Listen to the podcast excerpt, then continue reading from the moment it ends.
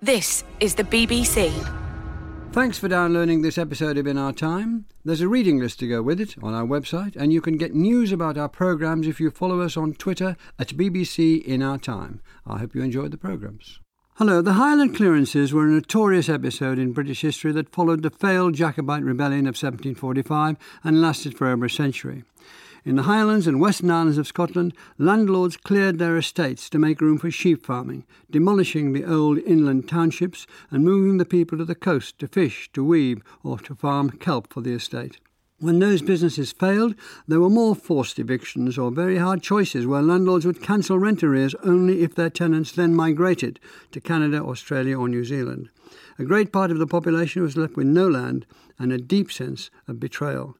With me to discuss the Highland clearances are Marjory Harper, Professor of History at the University of Aberdeen and Visiting Professor at the University of the Highlands and Islands, Murray Pittock, Bradley Professor of English Literature and Pro Vice Principal at the University of Glasgow, and Sir Tom Devine, Professor Emeritus of Scottish History at the University of Edinburgh.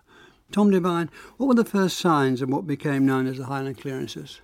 Well, you begin to see um, removals around about the from the 1760s onwards it tends to move from the southern and eastern highlands north, and then you have the cycle that you've just described in your introduction. First of all, the movement of people from the interior glens to the coastlands to work in the by employments that you've described.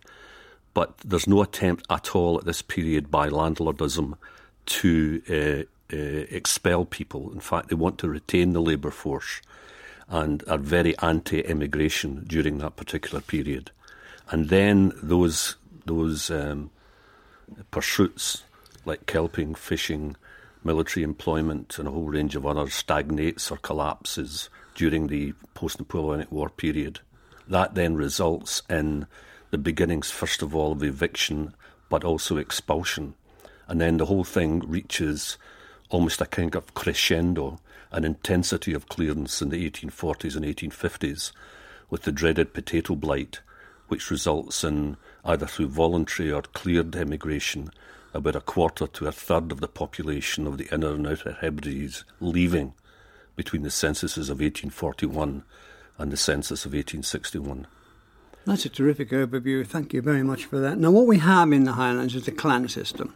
And unless we know something about the clan system, we're not going to get anywhere really important in this discussion. So, can you tell us what it was and what it meant to the people who lived there? It's a subject that's been completely shrouded in myth and exaggeration for many, many years, but modern scholarship is now trying to get to the hearts of it. It's not a it's not a, a social structure which dates from antiquity. It actually evolves in the Middle Ages, and it's a method, or at least a social system, where people look to great men as protectors in return um, for them providing service, um, rental, uh, and and and the like. And over time, that practical rationale then becomes embedded with uh, loyalties, traditions, um, and so the, there's a, a, strong bond builds up, which ensures that the type of that type of social organisation, the clan, which had already started to die out many many years before in the rest of Scotland, survives into the mid 18th century. And the basic reason why it does so is the state cannot, for that over that period, or for most of that period, impose its will, its rule, rule, rule of law and order in northern and western Scotland, partly because of geography. And so people continue to look to clan elites and clan gentry to play the role almost of semi kings, semi monarchs. Do you, are these clans in particular area? Is there a clan to the northwest? There's a clan up there uh, uh around uh, in Skye. There, how many clans are there? Are they geographically based? I mean, if you get to you know at the end of clanship, probably you would talk about in terms of major clans about fifty to sixty That's in the in the 1750s, 1760s, and then you have subdivisions. And the whole thing about clanship is it was never frozen in ice. It was always evolving. So you begin to see some of the greater clans, the more um, imperialistic, Such taking as? over confederations. Well, a classic example is um, in the medieval period, MacDonald, Clan Donald, especially Clan Donald South, and in the more modern period, Clan Campbell, which is par excellence the, the clan which um, becomes the dominant force in Highland history from about the late 17th century onwards. And these clans, you have the chieftain and you have the people around him, and the relationship between them is land. Yeah, I mean, what the, the binding, there are two binding forces. First of all, the nature of loyalty and the fact that the, the, they follow the mythology that all clansmen are, if you like, related to the chiefly family, which is which is wrong. I mean, that, that there's been much more flux to allow that to happen in terms of blood, in terms of consanguinity. But therefore, the two binding forces are the belief in kindred, because the word clan means children, C L A N N, children, okay? So it, it gives that uh, profound impression of a close relationship. But the practical binding force is the allocation of land. In a subsistence based society of the type we're talking about, to be without land, even a patch, was to court survival. You know, to be really, really in, in, in, in, in extremis. And therefore, a whole variety of beliefs and the relationship between land, people, and elites builds up. Just to give you one final example, the almost untranslatable term from the Gaelic duachas, D U A T H C H A S, which really means the fact that the people feel a variety of meanings, but one important strand is the people of the clan believe the elites have a bounden duty to give them protection uh, within the boundaries, if you like, the land boundaries of the clan. And of course, in the later period, when you get expulsion, when you get clearance, that is the greatest possible violation of duachas, which of course then causes very deep feelings and passions. And they equally think they are bound to give their loyalty to the chief when he demands it of them, particularly in military matters. Correct. The clan is essentially a martial society. Yeah. Excellent. Marjory Harper, um, when, how did the landlords try to sustain their estate in the first stage of clearances, which coincided with all sorts of other things that were happening. The Jacobites had been defeated, uh, industrialisation was beginning, and so on. So you tell us. Well, as Tom has said, the, it was never any part of the game plan of the landlords that they should lose tenants from the estate wholesale.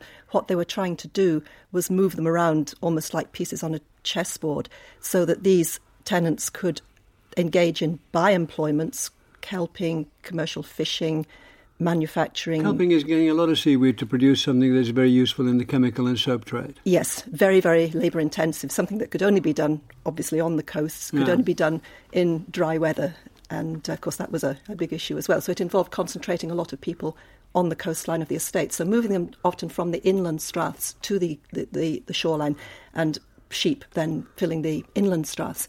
And of course, emigration was anathema to the landlords at that stage because they were operating in an age of mercantilism, the idea that the national wealth is vested in having as big a population as possible. So any loss of population um, denotes a, a, decrease in national wealth and in estate wealth. So the landlords were trying to maintain people on their estates, and they opposed very vehemently the activities of recruiters. Can I be more precise here? Because the word landlord is going to uh, achieve a different meaning as we go on. The landlords we're talking about are the chiefs. Almost exclusively at this stage, they have lived there yes. as long as their tenants have, and they're, they're part of the whole setup. And in the period that we're looking at today, the terminology changes really from chieftain to landlord because yes. many of the estates passed out of the hands of the hereditary families. In a lot of them in the period after the Napoleonic Wars, the end of the Napoleonic yes, Wars, but when we're still early on talking about chieftains who are part of the whole setup. Yes. Yeah. Yes. And um, when we're talking about the landlord saying, sorry, when we're talking about the chieftain saying, we will move you to a different part of the estate. We will push you to the coast. That's quite a big thing to do.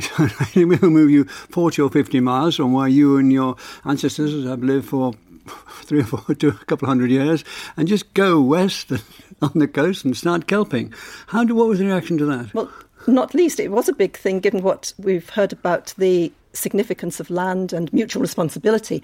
So, one reaction of the people who were being moved was to use emigration as a bargaining tool and say, if you don't give us what we want, we will emigrate. And of course, that was exactly what the landlords did not want. You mean emigrate out of the country? Uh, emigrate out of the country to um, across the Atlantic. So, what did they want?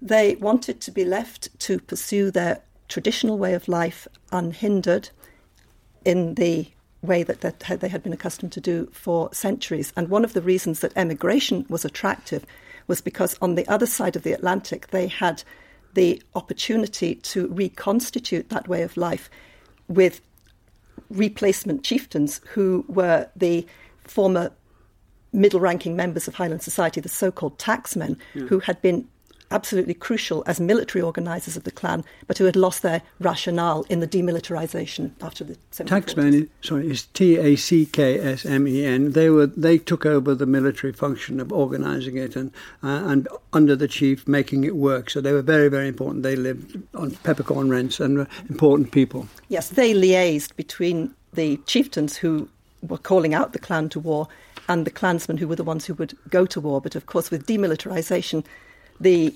um, tacksmen were seen as uneconomic middlemen, as you say, because they paid a peppercorn rent and they were seen as, as um, surplus to requirements. How did the tacksmen re- re- re- react to this business of uh, sending whole townships to the coast? Well, they were in dire straits themselves because they were suddenly being asked to pay rents of, at a level that had not been the case before. And some of them engaged in military service. They fought in, as officers in the Seven Years' War and the American War of Independence. And as part of their reward for military service, officers could obtain grants of land in the colonies. So they themselves had this very attractive opportunity to reconstitute the old style society. But they would be the chiefs. And, they, and of course, because they had the strong traditional links with the clans, they could easily call out clansmen to come and join them. And they also had links very often in ports, so they could organise ships to come up to perhaps remote highland locations to embark passengers. Murray Pittock, um, we have the Napoleonic Wars, let, us say 1790s, 1815 when they ended. What impact did they have on the economy of the Highlands?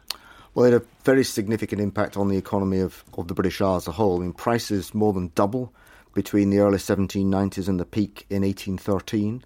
And as prices increase, and that that level's maintained for some time to, uh, at the, slightly lower than 1813, but still higher than much higher than 1790s for some time after the Napoleonic Wars, that actually puts enormous pressure on what's actually a very highly indebted landlord class, which got, limit, has got limited rental income and has got a lot of debts typically to meet, and is also uh, is also taking on many more debts from bankers and lenders who are outside their immediate group. Why is he taking on all this debt? Well, because there's a there's a long tradition of the of Highland landlords um, being indebted, which goes back before the Union, but also the accelerated move to uh, to adapting to British society, becoming part of British elites, meant that they were expected to maintain a lifestyle at a level comparable to uh, English gentry and nobility, which their estates simply couldn't maintain them at at nearly the at, nearly the same level. So that increase in prices, in the Napoleonic War was very significant. But the, the wars was the war was significant for another reason, which was that it maintained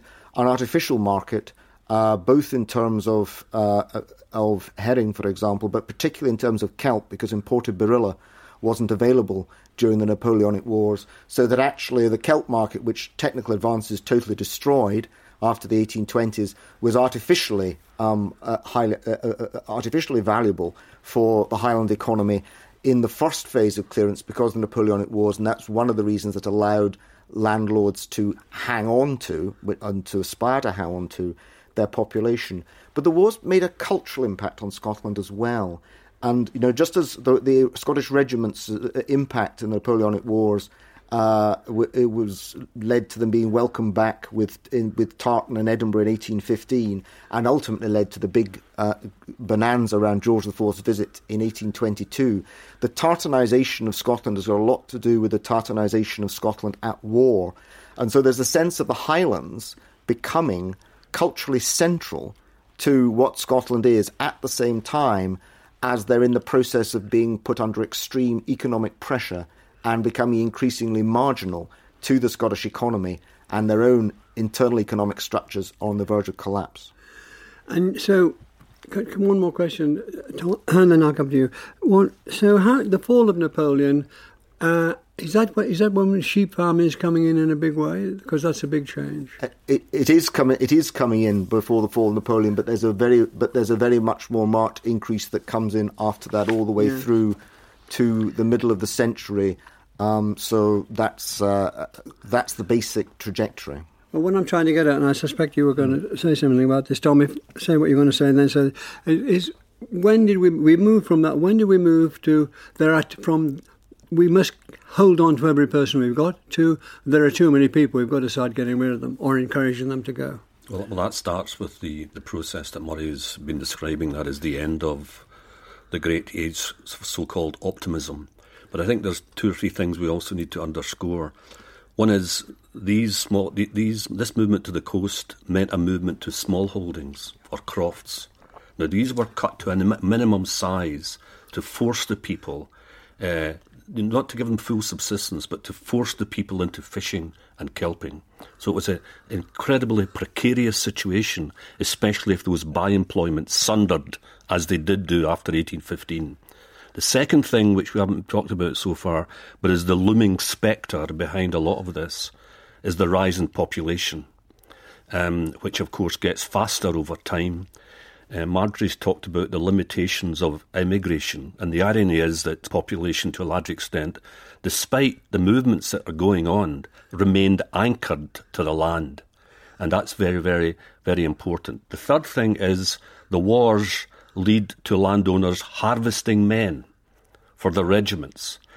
And the, the unfortunate thing in terms of what's going to happen later in terms of social tension is land is often given to quote from a document in the Lord MacDonald archives in Skye, land is often given in return for sons. Now you can imagine if that bond was betrayed, which was a bond of blood, through eviction, you can imagine the consequences. Harvesting sons is a hell of a phrase, isn't it? Marjory Harper, um, some of the events at the time were starting to try to encourage people to leave the Highlands or get rid of them, whichever phrase you want to use. And there were some infamous moments here. We can't skate over those. Can you give us some examples? Well, to some extent, whether incidents became notorious or not, were, it was fortuitous. It depended on whether they were witnessed. So, um, for example, jumping ahead to the 1850s, in 1853, the clearance of the townships of Boreraig and Suisnish in Skye. We might not have known about that clearance if there hadn't been a geologist, Sir Archibald Geikie, working up in the hills, and he witnessed and heard the wailing of the people as they were evicted and watched them t- um, take their last leave of the minister of Kilbride. Going back to the how many num- what numbers were involved? I think it was thirty-three families. Yeah. So multiplied by the number of people uh, per family. If you go back to the earlier period, one of the most notorious names in the history of the Highland clearances is that of Patrick Sellar. And he was the, the, the factor for the, the Duke of Sutherland, but he also was a sheep farmer in his own right. And in eight, as a result of an action he took in 1814, he was brought to trial for uh, arson and culpable homicide, in other words, manslaughter, because it was common at that stage to use fire after people had been evicted, destroy the, the building so that people it could not be reoccupied. And as a result of one of the actions of Sellar up in Strathnaver in Sutherland, um, a, an elderly woman died and he was brought to trial. He was actually acquitted, and of course that's been a, um, a, a running sore in that part of Scotland ever since. There must have been light and shade. Some of the chiefs must have said, "We don't want to do this," and some of the, those who were evicted said, "We're not going to put up with this." So, what happened there? Well, there many of the recorded instances of clearance. The reason we know about them is because there was resistance. Um, another example would be again from the east coast, place called Greenyards near Bonar Bridge in 1840, 1854, when eviction orders were served on the, the tenants, they were resisted. The, the sheriff officers were deforced. In other words, they were, their papers were burnt, they were stripped naked, and they were sent packing. They returned with 30 constables, faced a crowd of 300, mainly women, and there was a skirmish, and the, there, was, there were a number of injuries to the protesters. So we, we know about some of the, the instances of resistance. We also know about them because of retrospective writings by people like Alexander Mackenzie, whose History of the Highland Clearances, published in 1883, rapidly went into several editions. He spoke about, uh, for example, John Gordon of Cluny. Um, laird of a, a kelping estate in um, South and, and Barra, uh, he talked about the transporting season when people were dragged down to the ships to be sent to Canada. And we also know about them from the other side, from the comments of Canadian immigration agents and commentators um, who had to pick up these people literally at the other end and forward them to their ultimate destinations. And there's more about, especially on the Sutherland estate. um, Murray Pittock, as I understand it, the physical hardship was bad enough, but let's introduce this idea of the sense of betrayal, mm. which plays a part right through and is still there, as I understand it from reading what you three have written. Um, how did it manifest itself in its early in its early days? The idea of sense of betrayal. Well, I, I think actually one of the, the, three things I'd say about about the sense of betrayal um, is that it was, as always, throughout the 19th century, imperfectly realised, and there is confusion, and there is resentment, and there is guilt. Some of the confusion comes from uh, the the uh, very assumption or belief that of duchas that Tom has uh, brought forward, which was central. The idea that there is, that there is a common purpose and a common a common right of some kind in the land, and also there is a protector who is the landlord. And that concept seems to have survived, albeit imperfectly, the many, uh, uh, some of the changes uh, of landlord and indeed some of the treatment of tenants by native landlords. So people actually didn't have the same, the, the full and precise sense in every case, though they sometimes did, that landlord was, was absolutely betraying them and needed to be resisted. There was resistance, and that goes right back to the late 18th century, the 1770s and 80s, right on to something uh, the the Battle of the Braes and the and the disturbances in Lewis and Lewis and Skye in the 1880s and 1890s. But it is much more piecemeal than in, for example, Ireland uh, although the Irish, when the, the Highland and Irish land leagues get together, there's the use of the Irish rent strike tactic in the 1880s. But it, but in Ireland, but it, unlike Ireland, the landlord is not seen as an alien. The landlord is actually one of us, and that's how Duchas works, and that's what makes the, which limits the scope for resentment. But the last thing I say is guilt, and the evidence, and maybe there's uh, there's more recent research on this, but the evidence really suggests that even economic emigrants from uh, Ireland in North America say that they were cleared, but that Scottish uh, descendants of Scottish immigrants who were cleared say that they were vol- they left voluntarily, and that is the, the, the guilt of Presbyterianism, I would say, which which does survive even the the move to the free church in the after the 1840s, where people believe somehow and sometimes told that they it's for their sins that they've been so unfortunate. And this collective punishment to their township, to their, to their crofts, this collective punishment to themselves is something that somehow has been brought upon them by their, by their own, uh, their own um, shortfall and sinfulness. And that is critical in actually itself limiting the scope for resentment and increasing the level of confusion which is already there through the assumptions underpinning Duchas. Do you want to? T- would you like to say a few things about betrayal, Tom, before I go on to the next point? Uh, well, ironically enough, um, the, the the picture that Murray has drawn is one of complexity, and that's the case. The curiosity is the sense of betrayal, either exaggerated or real, is actually more important post clearance. That is, it's the descendants, and this goes on to the present day.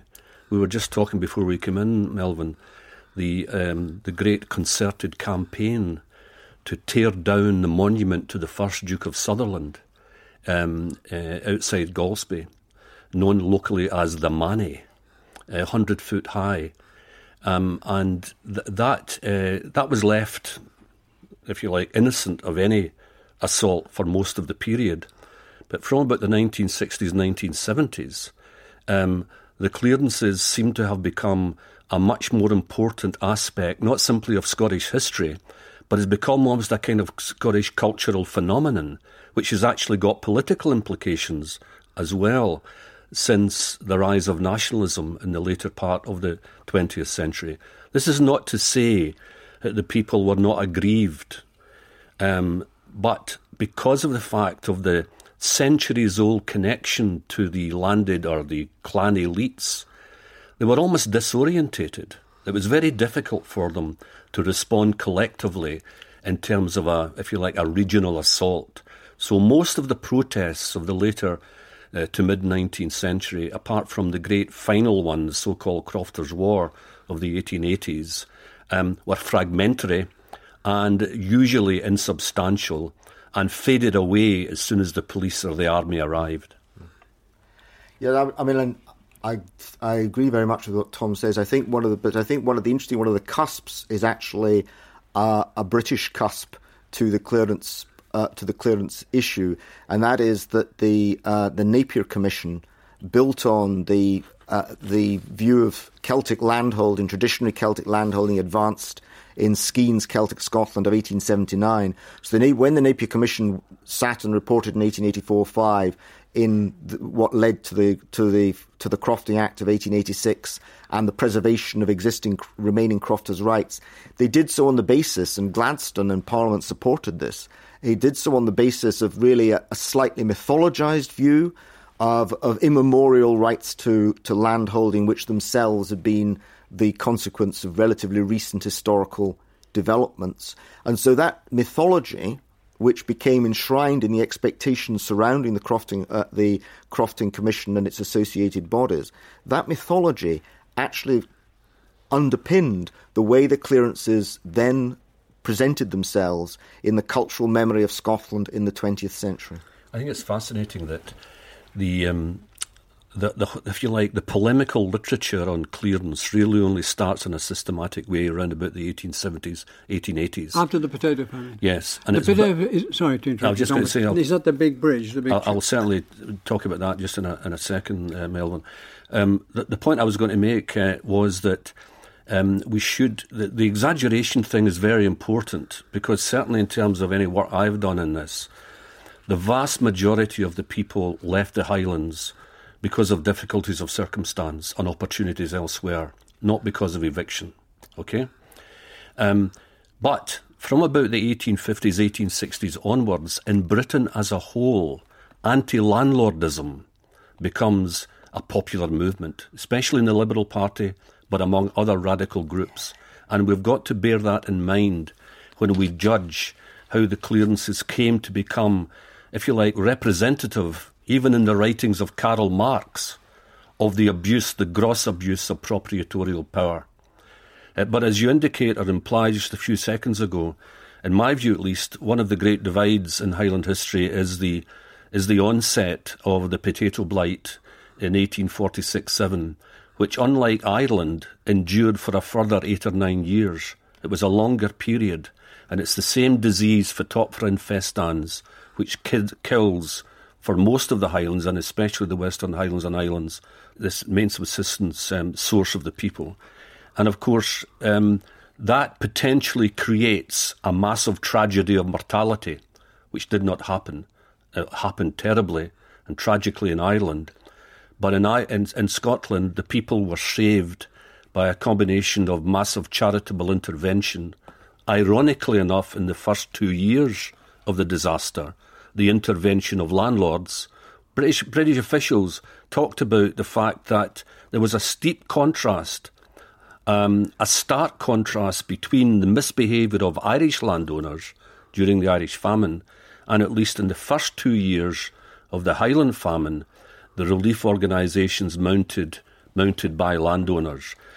But because of the because of the continued threat to life, because rentals had more or less ceased to be to be paid, and because of the ideological fact that the potato famine seemed to crystallise the fact that the crofting system was dead and the people had to be moved. And that then begins the, the era that uh, Marjory talked about earlier, the era of what some critics called compulsory emigration, the bleak choice between eviction or eviction plus cancellation of arrears and transportation across the seas, mainly to Canada, but laterally also to, to Australia. Um, and uh, that's therefore the age of expulsion, no longer the age of resettlement or relocation. Can I ask you to develop that, Marjory? um, about the emigration, the the bleak choice that uh, Thomas pointed out that people were given, and how it worked in practice. Well, we've, as Tom says, we've, we've moved. The, there was a move from. So we're talking about the second half, second of, the half of the, now, the, yes. the, or from the end of the Napoleonic Wars onwards, because the first laird to actively assist emigration was Maclean of Coll in 1825, when he dipped into his own pocket to pay for the relocation of all but 50 of his tenants from the island of Rum to Cape Breton, and then he leased the island to a single sheep farmer. So what you had for, on the whole in That's across Canada. that's on the, the eastern seaboard of, of, of Canada. what you had for most of the emigration of the, the 19th century was landlords um, paying or cutting their losses by paying for their tenants to um, emigrate. Tom's mentioned Australia. Australia came into the picture in a very uh, prominent way in the late 1830s and again in the 1850s. Um, the 1850s is probably the most significant in, in terms of the, the famine because a body called the Highland and Island Emigration Society was set up, a kind of quasi government organisation, and it assisted around 5,000 emigrants um, to go, particularly from Skye, out to Australia. And what the government had in mind there was to ensure there was replacement pastoral workforce for um, the parts of Australia from which people had fled to the gold fields because gold had just been discovered in New South Wales and Victoria. But slightly earlier than that, back in the 1830s, the uh, Australia was never going to be able to compete on a level playing field unless there was some sort of subsidy. And that dates from the beginnings of free settlement right up until the end of the £10 passage in the 1970s. And the, a scheme called the Bounty Emigration Scheme was introduced, where people who were deemed to be eligible in various ways were given varying degrees of assistance to get out to Australia. And the extension of that scheme to Scotland came at a particularly fortuitous time for the Highlands because there had been an initial outbreak of potato potato famine in um, the middle of the 1830s. So that bounty scheme kicked in at the appropriate time there, and uh, number, numbers were sent, uh, were assisted out to New South Wales. Canada was the was a preferred place, wasn't it? And and blocks of people went to Canada. We're told still in parts of Canada that Gaelic is spoken and uh, bagpipes are played and uh, the full Highland uh, dress uh, ceremonial goes on. Canada was the preferred place for a number of reasons. Partly because there was already a nucleus, a strong nucleus of Highland settlement there. So people felt that they were going to an area that was familiar, but also from the point of view of those who were sponsoring the emigrants, it was the nearest and the cheapest place to reach. But it also has a significance in terms of the historiography mm. that we've just been looking at. We, we were thinking about the mythologized, mythologization of the, the, clearances, and part of that, as, as Murray was saying, was going back to the, the Napier Commission and the way that witnesses to the Napier Commission were tutored in giving evidence in a very articulate way. Each each township was allowed to elect two delegates to give evidence um, orally or in, in and also as, as, well as those who gave written evidence, and that again links with uh, with something Murray was saying about the. Um, about religion, because there was a religious revival in the Highlands in the middle of the 19th century. These guys who were doing the speaking to the Napier Commission had often cut their teeth as lay preachers, so they knew how to speak. So the, the, the historiography of um, victimhood and um, betrayal and deprivation goes back, as we've said, to the 1870s and carries on. Sheep farming cleared great tracts of Scotland. Then we then we come to deer farming, we called it, which at one stage claimed a million acres of Scottish land. Can you say something about that, Murray? Yeah, well, I, uh, uh, one of the interesting things is that is that deer um, uh, and is the first place, the first sweet spot, if you like, where the cultural and economic drivers for of Highlanders and meet. Prince Albert loves. Uh, he's not very good at shooting them, but he loves shooting at deer. Um, and uh, when Balmoral is first of all released in 1848 and then bought in 1852, and a, a, a period which is encapsulated, I guess, in uh, Landseer's um, iconic Monarch of the Glen painting, which the National Galleries of Scotland have just acquired, painted in 1851, uh, deer becomes really socially and prestigious. What, effect, what impact does it have? Uh, well, it has it, it, at that stage. It's a it's an impact which is which is relatively low key. But as the price for wool begins to fall, and by 1919, uh, which was after peak deer, Maxwell of Pollok suggested you can get three times as much rental for land under deer as land under sheep. Then deer, deer forest becomes massively expanded, becomes a big e- economic impact It doesn't employ people in particularly large numbers, uh, and it is it is a landlord it is a landlord friendly use of land. Tom, in your notes, you, you talk about, you allude two or three times to what's happening in the lowlands. Was there any notion about why this uh, increasing uh, um, affection for, as well as um, uh, interest in the Highlands, was taking place among the English uh, liberal establishment and the upper classes?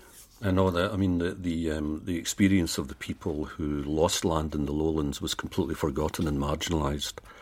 Um, if there was attention given to the lowland experience, it was because of the extraordinary capacities of agrarian capitalism. I mean, Scotland became a centre of visitor tourism um, on the part of experts from Europe and North America to see how a small country with tough land had managed to achieve this excellence in agronomy. And, and so the actual experience of the people who had existed on the land in not dissimilar circumstances, though of course better off than in the Highlands, was completely forgotten. The excavation of their experience has been the role of modern historians. Um, you could argue that the attention given to the Highlands, dare I say it, quote, the glamour of the clearances, huh? the attention given to the Highlands in film, in fiction, in polemical historical writings, uh, and the rest, and feeding in, if you like, to the politics of land reform in the current century, has further meant the um, marginalisation and the amnesia surrounding the lowland rural experience, including the border experience and not simply that of the central lowlands and the eastern coastal strip. And of course, one of the deep ironies, Melvyn, is that that is where the vast majority of the Scottish population lived. Um, Marjory, excuse me, Marjory, what moves have there been towards land reform? or were there towards land reform? We're talking in the, yeah, 19th, in the late 19th in century. the late 19th century. Well, I think there was a confluence of circumstances from about 1870 that turned the spotlight on the importance of land reform. And of course, there'd been a, a cumulative public awareness of the uh, the clearances and the perceived sense of injustice as the decades had, had gone on. But if you want a, a, a one liner, um, I think the key factor was what the Crofters got the vote um, under the 1884 Reform Act. But there were a whole lot of other circumstances that contributed to uh, the, the land reform actually happening as a result of the Napier Commission and the 1886 Act that followed, including an economic downturn after a period of relative recovery. So hopes had been raised and then dashed um, an interest in the Highlands in other parts of Scotland, Federation of Celtic Societies, uh, formed as a sort of loose federation to promote um, the interests of the, the, the, Highlands. The role of people like John Murdoch um, in, in, and Alexander Mackenzie, author of History of the Highland Clearances, editor of the Celtic magazine, in using their newspapers as platforms for publicising the Highland grievances, and these men also going around and tutoring the uh, people in giving evidence to the Napier Commission, and much else. Murray, would you come in and then Tom? Uh, to, to to take up Tom and Marjory, Tom and Marjory's points, I think we have we have to see these things very much in the round. I mean, the the uh, disappointment following the the uh, uh the uh, Crofting legislation 1886 is partly due to the, this being a period of major agricultural depression, which also affects land uh, land ownership and uh, in Ireland. That also affects the development, the economic development in England at the same time. It is a major period of agricultural depression. But I think we've also got to be. I mean, while uh, agreeing very much with Tom about the importance of the lowland clearances, we also have to be aware that the population shift in, Sco- in Scotland was enormous between the early modern period and now. So in 1755, to take Webster's figures, which are still largely accepted, 51% of the population lived north of the Tay. And you're really talking about talking about a third of the population living in the Highlands, depending on how you want to define the exact boundary of the Highlands, and that falls to a low of round about uh, round about four percent uh, at, its ba- at its baseline in the 20th century. So, although the actual numbers of people are relatively stable, there is a major demographic shift from the Highlands being centrally important to the national life of Scotland in terms of population and institutions to being marginal. And that's one of the things that really drives the Highland clearances in popular memory.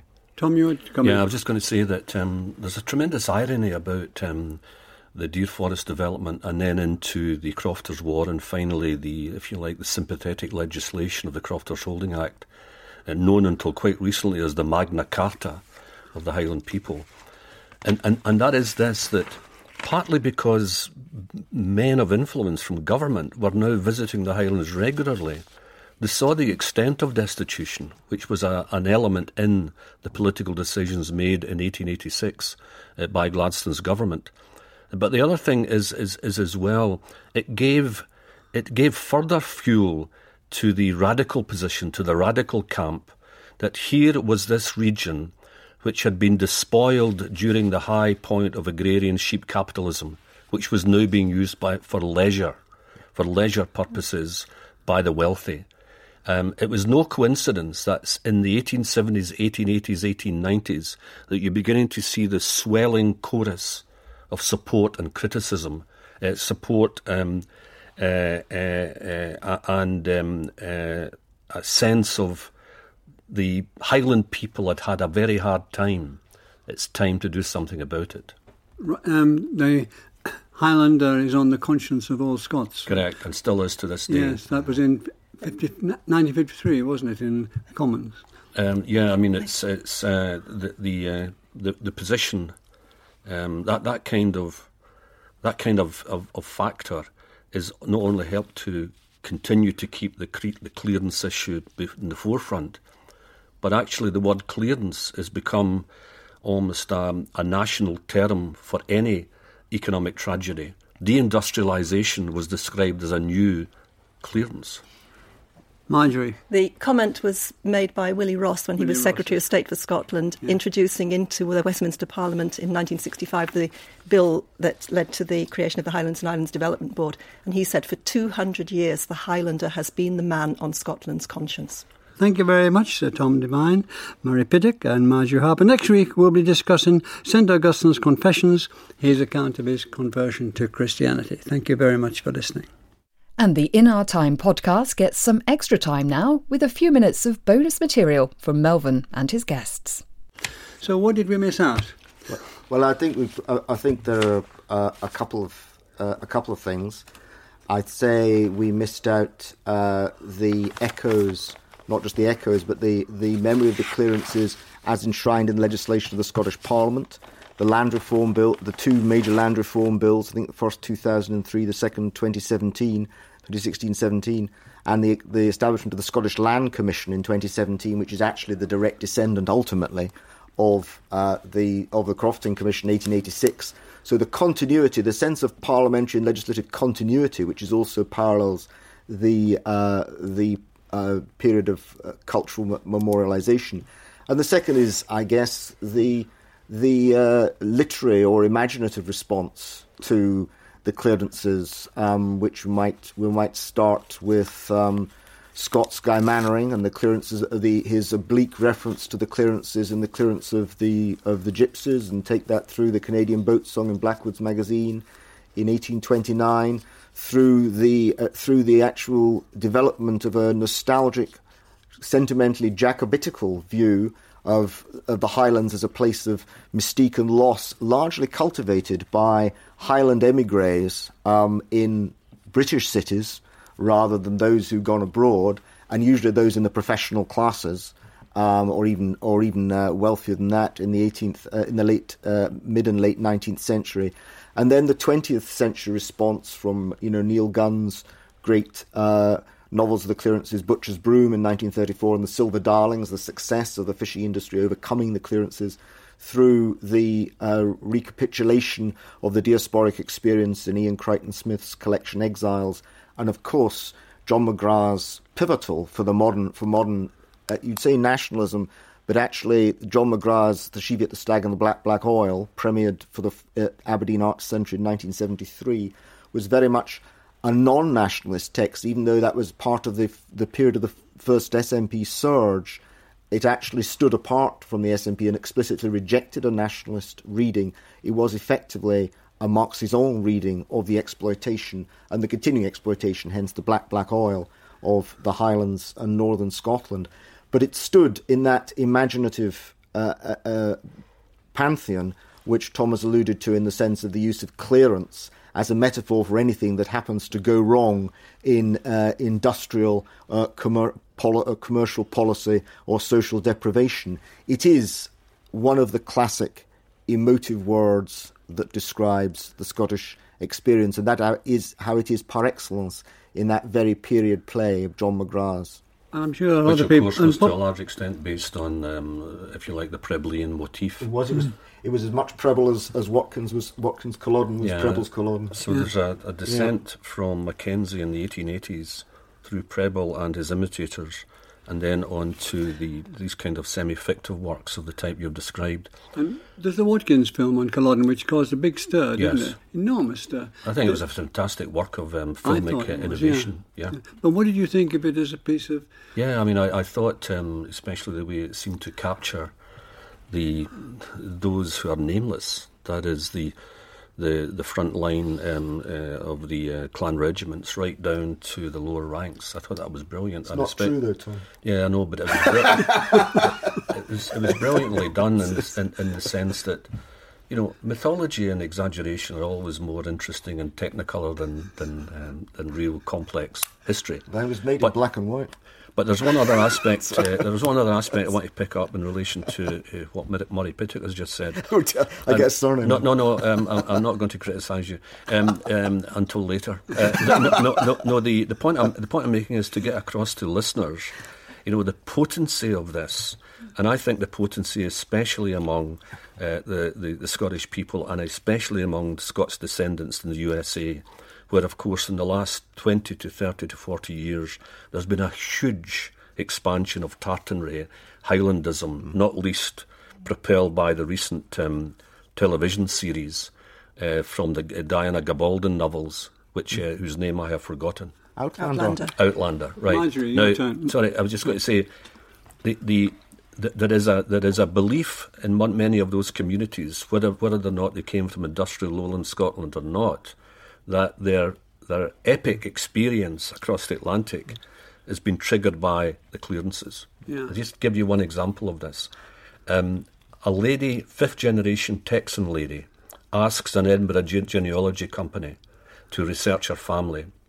She finds out that instead of coming from a cleared township in Skye, she comes from the industrial town of Motherwell, my own place, place of birth. She refuses to pay the genealogy company for the wrong information. In, I, mean, I could pick up on that as well. With the, I would um, fully endorse the, the idea of potency. And there's an anthropologist, Paul Basu, who has written a book called Highland Homecomings, which involved interviewing many people from across the Atlantic and further afield who felt they had Scottish ancestry and what they did was be very selective in their choice of Scottish ancestry, so that if the nearest ancestor was somebody from the urban industrial lowlands, they were not um, regarded. They were they were set aside in favour of the supposedly cleared Highlander who came from several generations earlier and probably hadn't been cleared anyway. The preferably from The, the, the, it? the, the thing is, Melvyn, this is now actually crossed into Europe. There are um, groups of people from Moscow to Stockholm who play Highlanders, who dress up in military uh, tartanry. And uh, the, one of my former students um, has done a written a doctoral thesis, which is, now, which is now a book on this topic. And I remember when we considered who to supervise this gentleman, whether we should actually need a psychologist as well as an historian as part of the team. I have to say, I don't, I don't, I don't take such a negative view as you, Tom, because Highlandism has actually been part of Scottish identity and Scottish self-representation back to, indeed, beyond the the, the 18th or 19th mm. centuries, back into the 17th, and it's the defeat of I know this is one of your that's- idée fixe, Mur- Murray. No, it's it's not an idée fixe. There's It a, is. there's a, there is a great deal of there's a great deal of evidence supporting it. Tom, Tom, not least the uniforming of all Jacobite armies in Tartan, irrespective of place of origin. Well, just to bring us to a close, I'm, I'm a tiny, tiny, almost insignificant, but just before you, you, you depart to blow, or coffee, whichever it is. And that, I, I go to Edinburgh Festival. It was one festival, was oh, goodness knows, 10 years ago.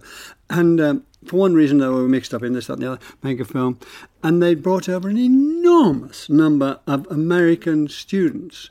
Uh, not I'm talking 60s, 70s, playing the pipes and the drums. They were going to march.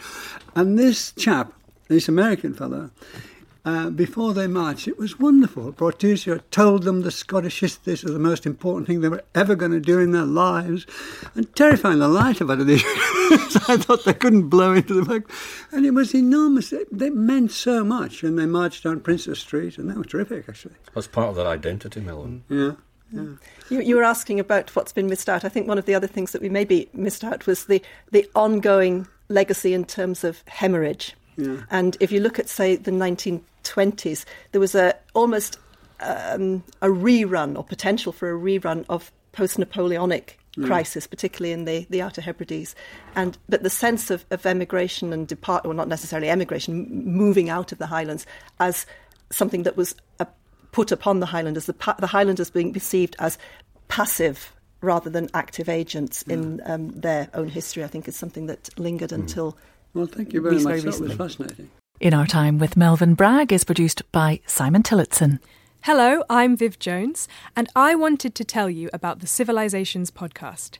Each week, we delve deeper into the ideas and stories raised in the Civilizations TV series, which is going out now on BBC Two and up on iPlayer. And this week, we have a behind the scenes interview with presenter Mary Beard. That's the Civilizations podcast, and you can find it wherever you found this. Thanks.